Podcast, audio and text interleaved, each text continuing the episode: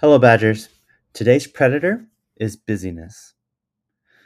Jason Fried wrote, quote unquote, workaholics aren't heroes.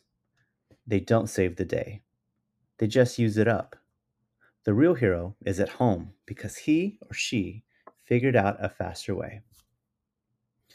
There is always enough time in the day to do the right thing and do what you are supposed to do. And despite how much fun it is on Discord and Twitter and Facebook, Instagram, social media in general, and how much we love our community here and get value from it, I know I do, a lot of what matters happens outside of it as well. What are you attacking today?